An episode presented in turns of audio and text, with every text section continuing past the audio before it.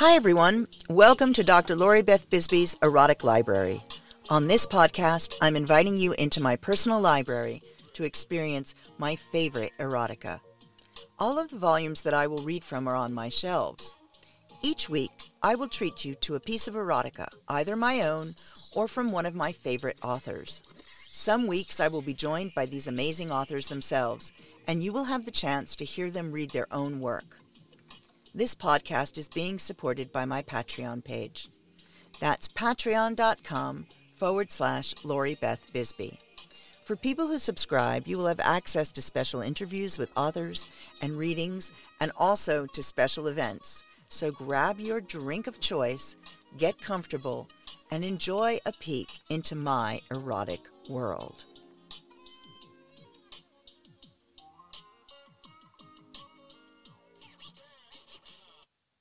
Hey, everybody, welcome back to Dr. Lori Beth Bisbee's Library of Erotica. And I am here with Elizabeth Schechter. Um, that reading was absolutely wonderful.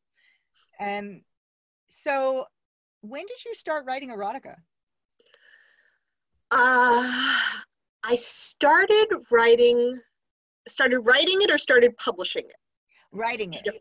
Writing it. Two different things. Uh, I started writing it early 2000s. Mm-hmm. Um, I was involved. I was heavily involved in a Jacqueline Carey role playing game. It was a it was a, a play by email role playing game based in her Kushiel universe. Wow, that sounds like fun. And it was a lot of fun, and it was officially sanctioned. So I actually have met Jacqueline, and I have told her that my career is all her fault. Um, because we were writing I think our our game was set like a couple of hundred years prior to the Kushiel books. But we were writing at that same level of heat. So there was explicit sex and there was, you know, kinky sex and it was all the all the stuff you would find in the Kushiel verse, we were writing it. Uh, and I did that for about five years. And then in two, let me think, 2008, but 2009, something like that. Um, a friend of mine sent a uh, sent me an email. Said you know Circlet has an open call for tarot based erotica. And I was like, hey, that sounds like fun. And I've got the handle on writing sex now, so I had some. So I'm like, okay. And that that story is called "The Hand You're Dealt," and it's by, it was my first professional erotic romance sale. Uh, and it appears in Like a Sacred Desire. Yep, I remember reading it. Yes, and that one was fun because it was a BDSM scene tri- driven entirely by our tarot reading. Yep. Uh, that story grew up to be its own novel, uh, which is called Heart's Master.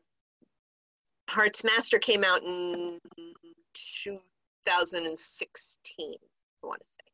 Yes, 2016.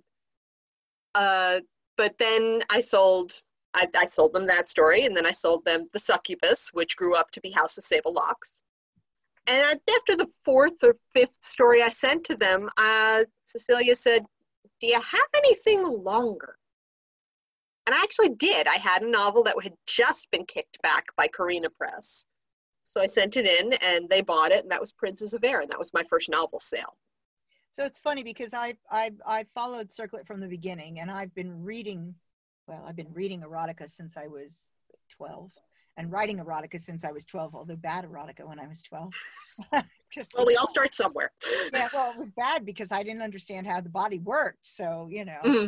because it was just whatever had gotten me hot. You know, I I wrote about, but it, it yeah, it was pretty bad.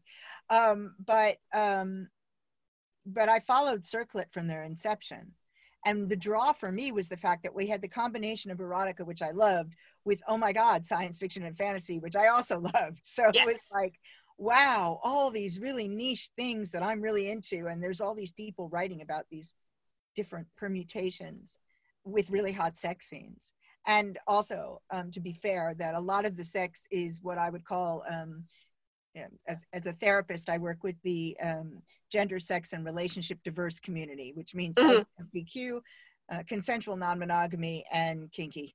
Um, Yes. and BDSM. So a- a lot of the erotica that was being put out by Circlet fit into all these categories, and it had science fiction and fantasy. Well, I was like, oh my god. So I do, I you know, I I loved it when- as they would come out with these collections around a theme, and you'd get to see a whole bunch of different writers and how they treated the theme. And then if you liked something, you could go back and if somebody put out a longer work, pick up the longer work. So that's Mhm. really cool. Um, and I I hope that Riverdale is gonna is gonna help have some new stuff come out. Uh, well, I just, I actually just sold a story to Riverdale for their um under uh it's I think the title of the anthology is Under the Cape. It's Okay. sexy superheroes. oh fun. and um, the story that I sold is not explicit, uh, but it was a lot of fun to write. It's called uh, "Time for No Mercy," and the hero is actually the the villain. She is uh, she refers to herself as a recreational anarchist. And the superhero is he's a corporate shill basically, and he's out to stop her because the corporations that pay him to be a hero can't make any money on her work. Oh, lovely. Oh, this should be fun. Well, I'm I'm hoping they'll continue to publish explicit stuff as well because um, that I mean they were definitely there are other places and there are other publishers, but they have a so- I have a soft spot for them. Oh yeah, really- I mean I have one, two, three, I think four novels in the Circlet slush right now that hopefully uh, they'll pick up that Riverdale will pick up for the Circlet imprint. Uh, so we'll see where that we'll see where that goes. But Yeah. I always but yeah, everything was on hold because of the uh, because of the acquisition. So Yeah. they've been in they've been in three of them have been in slush for a while. Yeah, But I, one of them is a sequel to Princes of Air, and one of them is a sequel to House of Sable Locks, great. and um, the the okay, so it's three in slush, and one of them was acquired, but we um, one of them is is a fantasy is a high fantasy novella, and then there's the newest one, which is BDSM vampires. Okay, well, sounds like I'm gonna have some more reading to do.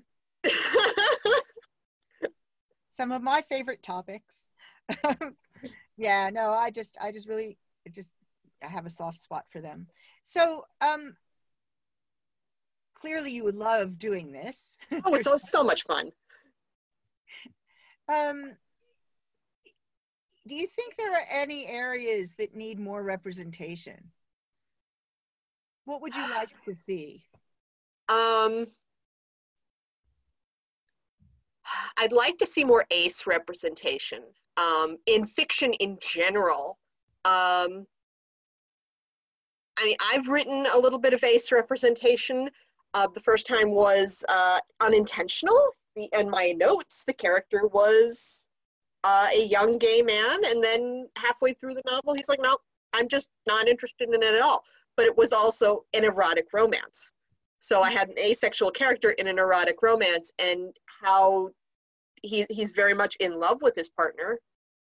He will have sex with his partner if his partner wants it because he knows he, it makes his partner happy, but he does not have any interest in it himself.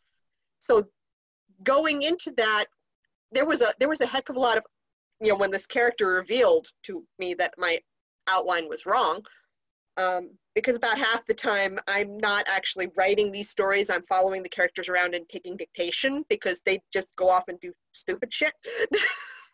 Hmm. Um, when he revealed to me, it's like, no, he he's he's ace. So I'm like, well, crap, and everything went on hold while I went off and did the research so I could do this properly. Because it's important that if you're going to write someone or something that is outside your experience that you have that you have it right um Yeah.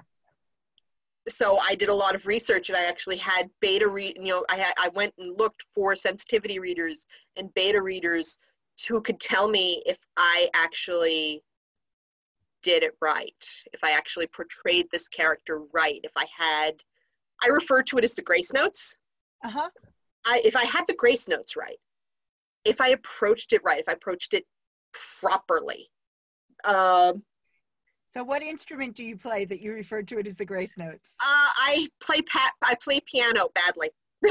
okay, but you play. But I was also I was I, I also sang and uh, sang choral work for right. quite a so, while. Yeah, because okay, for those of you who don't do music at all, grace notes are these kind of little accents, and they're really important. Because they they then sometimes they even define the tenor of the piece, but they're not the main thematic line. So it's the addition to. So if you're making sure that, that you have the grace notes right, you're making sure that the character is going to sing on all levels, basically, and and really mm-hmm. as as Ace, not as somebody who isn't Ace writing Ace. Right, right. So because I know I don't have the point of view to write all of the characters that live in my head. Right. But it's also important that I have a variety of characters and I have a diverse slate of characters that live in my head that come out. And when they come out, I have to get them right. So, for people who don't know what ACE is, it's asexuality. I just realized that some of the audience might have no idea what we were talking oh. about. yeah, so that's asexuality. Um, that's funny because I was talking with somebody about this um, on an earlier show about um, whether you write what you know or or whether characters inhabit you. And i know that you know for a lot of people characters are there they live there. And, and a lot of my stuff that i write is what i know. It's it comes it's born on on whatever my desire is at the moment whatever my fantasies are at the moment. I it's inspired by the people around me. Some of the people around me can find themselves in what i write um, My husband always asks me when I hand him a new manuscript, it's the how how am I going to show up in this one? Right. well, my last, I mean, the, the, what I've just put out is the first time I've ever put out erotica under my own name. Mm-hmm. Uh, and it's the first time I've put out anything of great length, but it's an erotic memoir. So it's got my life story in it as well. It's got my erotic life and my erotic characters, and they're, they're juxtaposed. And so people know who they are in this one. but there were there were a couple of stories in there where the the, the character is definitely not somebody I know, and and and I didn't finish the story until I listened to the character in full because they, mm-hmm. they live in your head and talk to you and follow you around and bitch and moan at you until you go and do your research and make sure. I, I talk about the cast of thousands in my head. Uh-huh.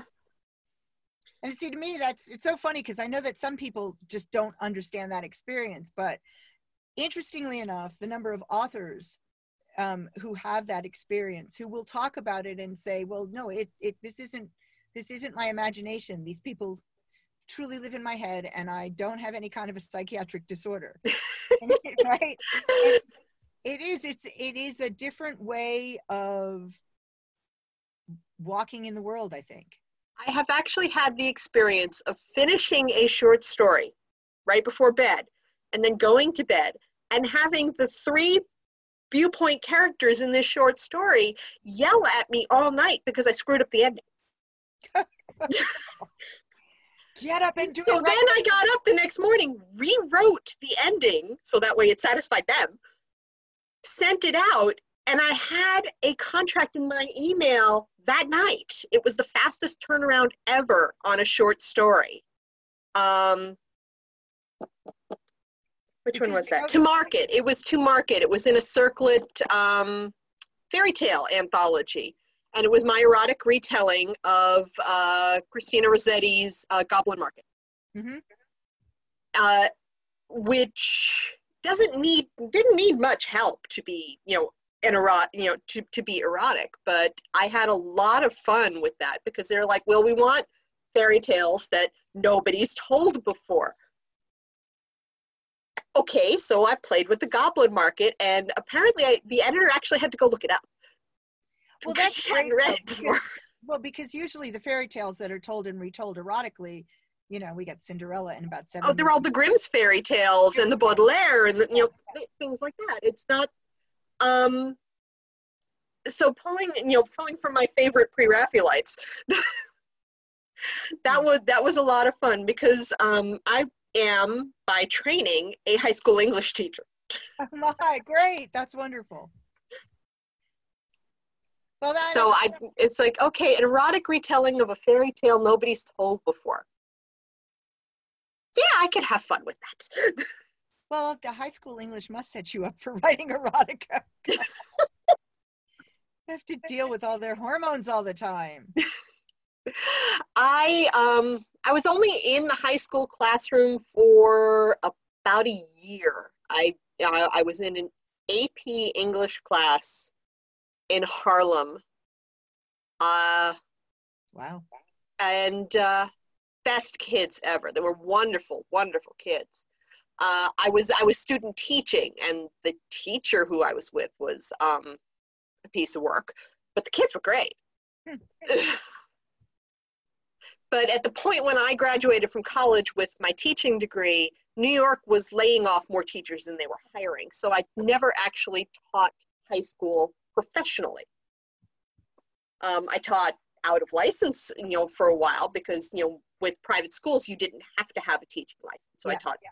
Kindergarten, I taught first grade, I taught fourth grade. I got tired of the politics in the school system and said, the hell with this, and left. yeah, well, I hear that. Yeah. No, I actually got my first degree was in special education, and um, I got a Massachusetts uh, special education K through uh, K through 12 lifetime teaching license. Oh wow! Yeah, well, 1984, right? Mm-hmm. um, and then went on to graduate school and did uh, psychology and um, I've been a psychologist and now also a sex and intimacy coach for a million years. And, but what I originally went to school for, before I ended up changing over to education, um, pre trauma, was uh, broadcast journalism. Oh, cool. And so that's what I like to do. I like to write. I like to be in front of a camera. I like to be behind a radio. I like to tell stories. That was my thing. I like to act. And so these are all the things I like to do. And then everything got derailed. And um, now I'm back to that. I feel like this is kind of a whole returning to that beginning. And I'm doing as much of this kind of stuff as I can because I find mm. it so fascinating and so much fun. Yeah, I, I enjoy writing because it gives me the flexibility. I homeschooled my son for three years as a full time writer because I could write around his schedule and I could write while he was in classes that I wasn't teaching him. And it let me be the stay at home mom while also being the writer because I could, I called it juggling chainsaws. I was the mom, I was the writer, I was the teacher, and everything worked. Uh, so being the writer let me also be a better mom, I think, because I didn't wasn't working outside the house. And I was be able to be here for my son, uh, who is going into high school, and I'm trying to figure out how the hell that happened. Mine like, turned 18 on the 22nd of June, and I can't figure out how that happened either. it's just like, what? I turned around and there he yeah, I blinked and now he's tall as me. It's like, how did that happen? Oh, well, you wait. Mine pats me on the head. he's six feet tall. I have a feeling mine will do that in a few years. I, I don't know what happened. I, you know, first he got to reach just about my height, and that was bad enough. And all of a sudden, he's six feet tall, and he pats me on the head. there it is. Apparently, it goes this way fairly regularly. Time moves really quickly when you're not expecting it.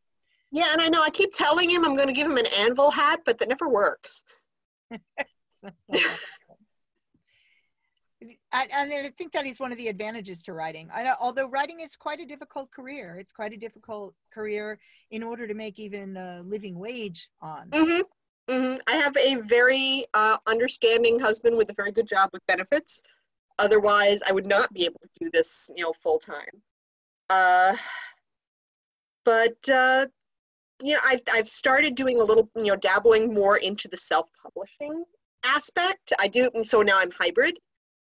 And the way things are tracking with the self-publishing, it's there's going to start being more of an income that way.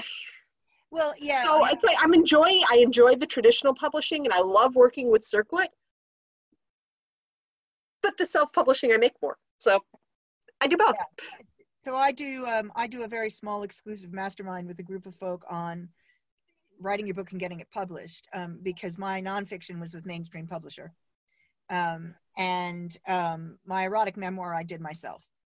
Um, and i've done a, another self-published one that was under a pseudonym that i did with lulu. So i've, I've had the experience of um, being with a mainstream publisher publisher twice actually I did one other one where that didn't even come out fully because they couldn't find a co-publisher. So they gave us advances. We wrote the whole book. They did the whole mock-up, and then it was a very limited release, and that was that.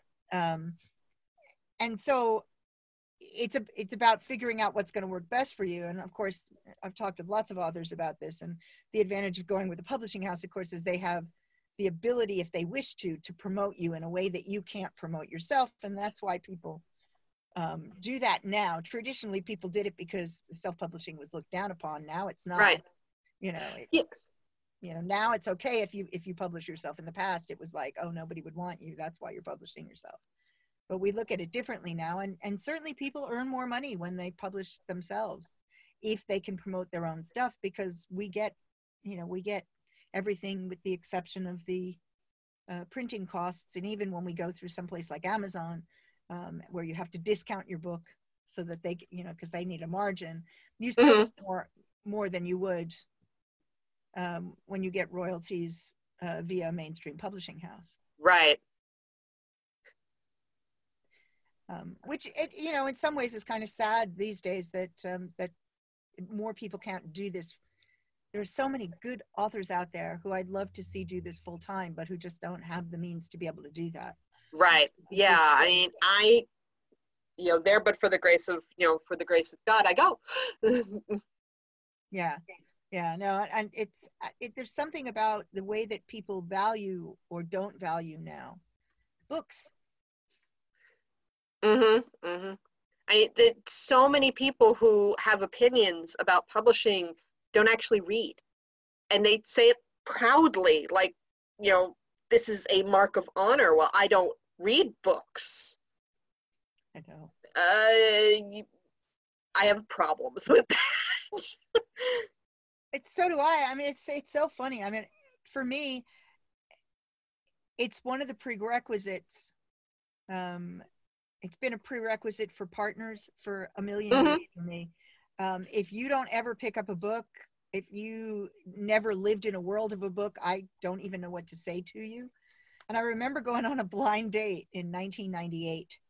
Um, I, I separated from my first husband and, and moved out, and I was fine on my own. And somebody set me up on a blind date with this guy.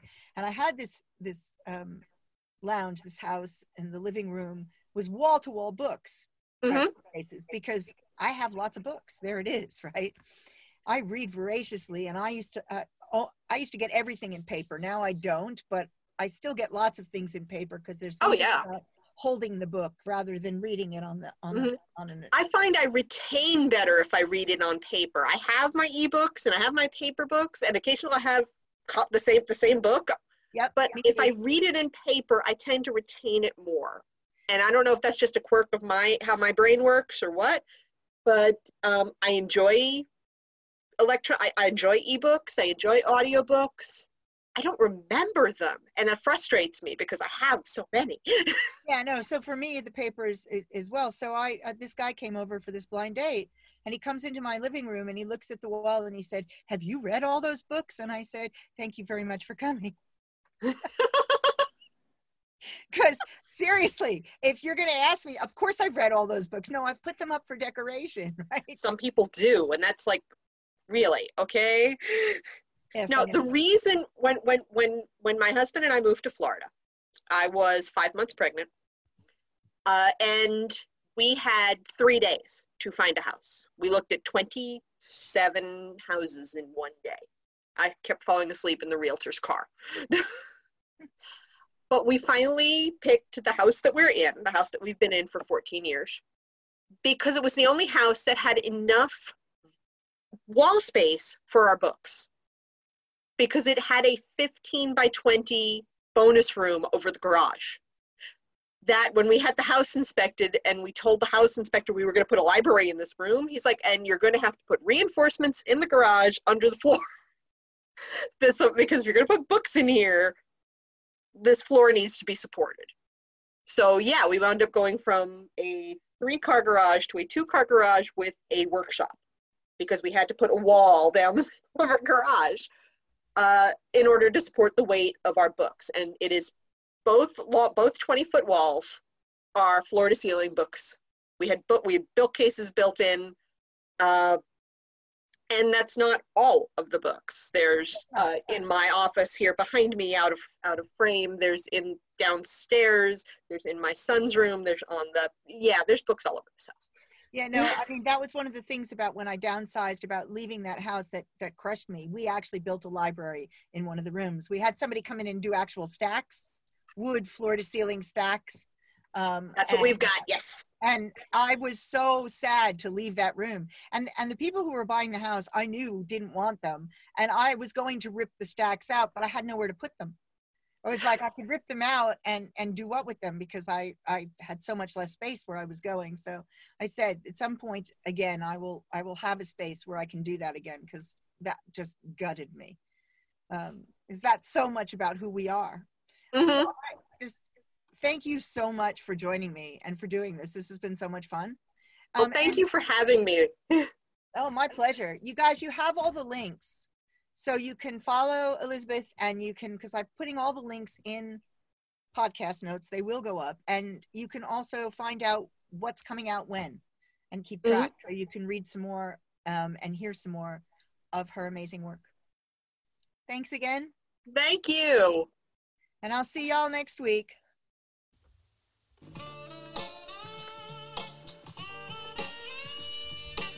Thanks for joining me on this erotic adventure. Join me again next week for more exciting erotica. Visit my websites, drloribethbisbee.com and drloribethbisbee.press for more information about what I'm doing and what services are available. Check out my weekly internet radio show, The A to Z of Sex, on the Health and Wellness Channel, voiceamerica.com, Thursdays at 11 a.m. PST, 2 p.m. EST, 7 p.m. BST, and that's a live show. If you've got suggestions for this show or authors you'd like to hear, email me at loribeth at drloribethbisbee.press. Have a great week.